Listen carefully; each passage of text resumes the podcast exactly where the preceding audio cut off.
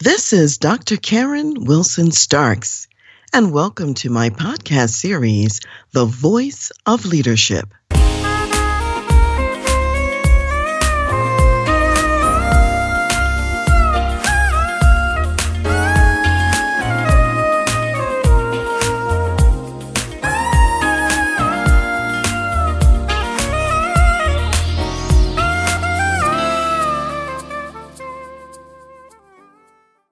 And about the ninth hour, Jesus cried out with a loud voice, saying, Eli, Eli, lama sabachthani.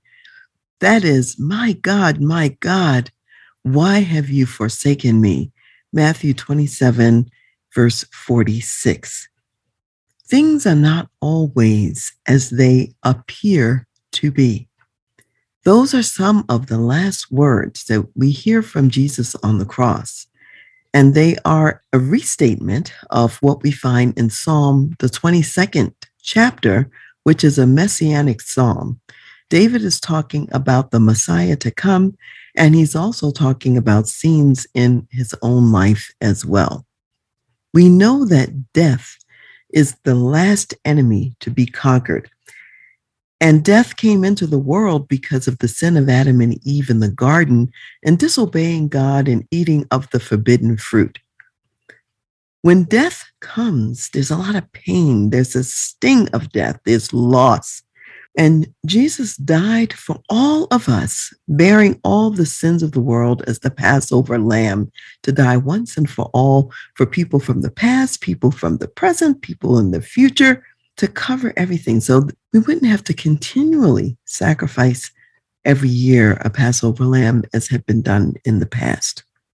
And even though this is what's happening on the cross, it looks like a bleak hour and a bleak moment. So when we think about Resurrection Day and what I call current applications, I want us to think about how we can even view this from today's lens and what's going on in our own individual lives. If I look out around the world at the time of this recording, we have people dying in the Ukraine. Lots of people being killed, many civilians and cities being bombed and decimated. In my own personal life, over the last couple of years, so many people have died as a part of the pandemic, whether they're dying from the virus, they're dying from injuries from the vaccine. They're just all kinds of deaths going on. And even this very week, there have already been three deaths in my personal world this week. So this has been a bleak and dark time in many ways. And there are moments when, even though I'm normally a very positive person, and I certainly am one who trusts God. There are moments when there's a tape running in the back of my mind where I am questioning things and wondering, well, why are all of these people dying right now? Why is this happening? And of course, we can't always know the answer to the question of why. That may not even be the proper question. And I know as I was in the season of this mindset this week, I reached out to a mentor friend of mine, a colleague. And one of the things he said back to me is what I always say too, which is trust God. And I decided to meditate on that for a little bit and to see what does that mean in this time and in this season to trust God and what does it mean that things may not always be as they seem. We do know that it is appointed unto each of us to die to die once and then to face the judgment. So when we say, what does it mean to trust God? Is to recognize, first of all, that his ways are higher than our ways, his thoughts higher than our thoughts. And we won't always know or understand everything that's going on or why it's going on. So, just number one, we won't always understand. That's a given. Secondly, Nevertheless, we can choose to believe in the sovereignty of God. That means to recognize that God has all power, all authority. He's overseeing everything that's happening.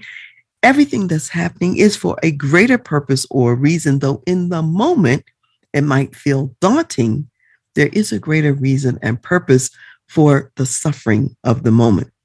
And then, thirdly, trusting God is to believe that God is love and that God also loves us. I'm thinking back to when Lazarus died in the Bible, the brother of Mary and Martha. And in John 11 21, one of the sisters said, Lord, if you had been here, my brother would not have died. Jesus says to her, You know, your brother will rise again. And she says, Yes, I know that he's going to rise again in the resurrection and in the last day. And then Jesus goes on to tell her and to say, I am the resurrection and the life. And he says to her, Those who believe in me, even though they die, they still will live. If a person lives and believes in me, they will never die.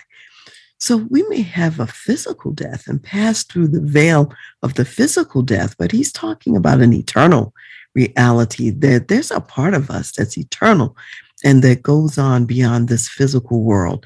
And so she goes on to say, Yes, Lord, I believe that you are the Christ, the Son of God, who is to come into the world.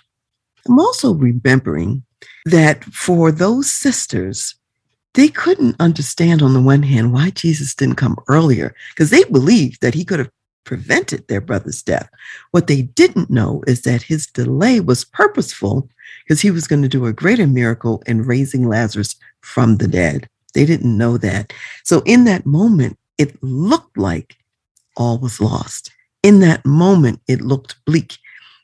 And yet, Jesus saying, I am the resurrection and the life, he was going to show them a prefigured picture of the resurrection and the life. Similarly, at the cross, at the time of his crucifixion, we know that Mary, his mother, was there. John, one of his disciples, was there. They referred to him as the disciple that Jesus loved. They're at the cross and they're seeing all of these events that look bleak, that look daunting and devastating in, in many ways. It looks like a defeat of sorts. And even in Jesus' words, you could accidentally think it's a defeat when he's saying, My God, my God, why hast thou forsaken me? Keep in mind, as the sin bearer, as the lamb who's taking on the sins of the world, all of the sins are now piled on him. And this is one who knew no sin and he's carrying and bearing all of our sins. That's a burden. So it'll be the first time ever that the Son is separated from the Father. The Son and Father and Holy Spirit have always been unified, always together as one. But because he's bearing the sin right now, there's a separation. That's a pain right there. We think about the physical pain. He's talking more about a spiritual pain of separation. And so I want to refer to Psalm 22, which is what Jesus is quoting from when he mentions that first line out of there, which is the first verse of Psalm 22. And it goes on to say that God is, the psalmist is saying, You are holy. You are enthroned in the praises of Israel. Our fathers trusted in you and you delivered them. So there's that trust again. Our fathers trusted in you and you delivered them. And they trusted in you and they were not ashamed. So this trust produces a result that's not a shame result. In the psalm, it says in verse 8, he trusted in the Lord. Let him rescue him. Let him deliver him since he delights in him. And so people are kind of like in the sense of a mocking. And at the cross, the people were mocking Jesus. Oh, you who saved other people, come down from the cross and save yourself. And what they forgot and didn't understand, he had a bigger calling. He came to die on the cross. Of course, he wasn't going to leave off the cross because that was his whole purpose in being here. He went there willingly as a sacrifice.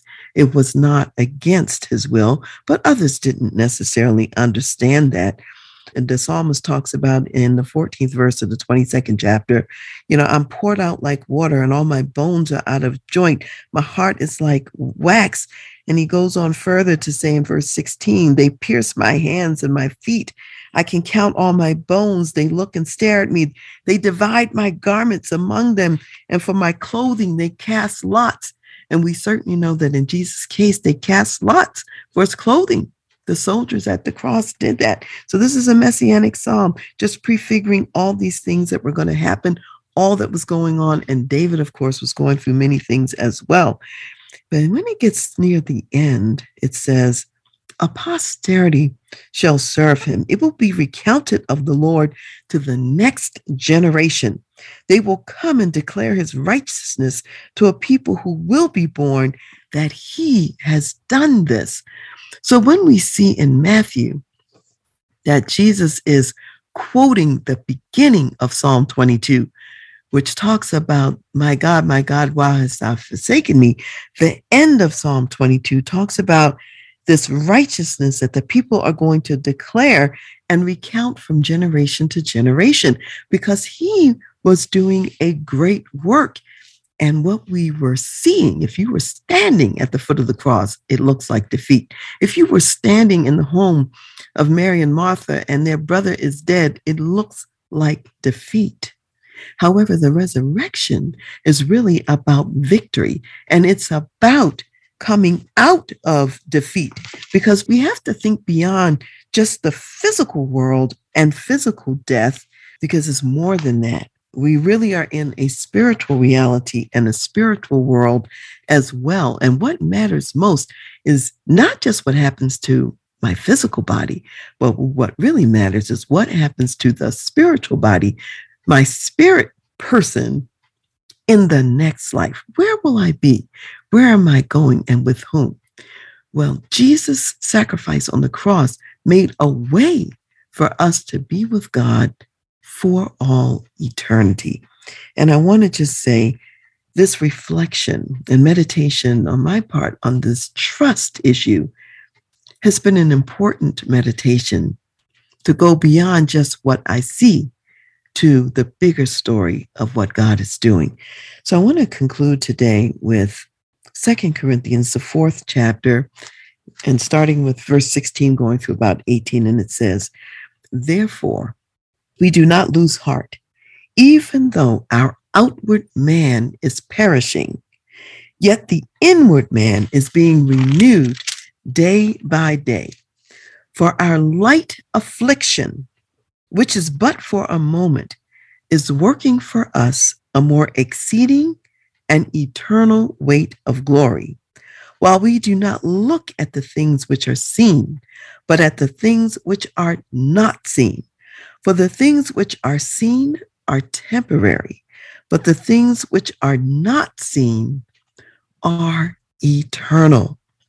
So, no matter the pain, no matter the loved ones you may be losing in this season or have already lost.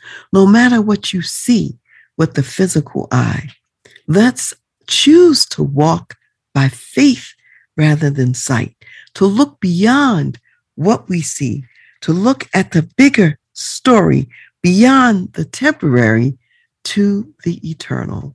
And God has prepared a place of rest in that eternal place.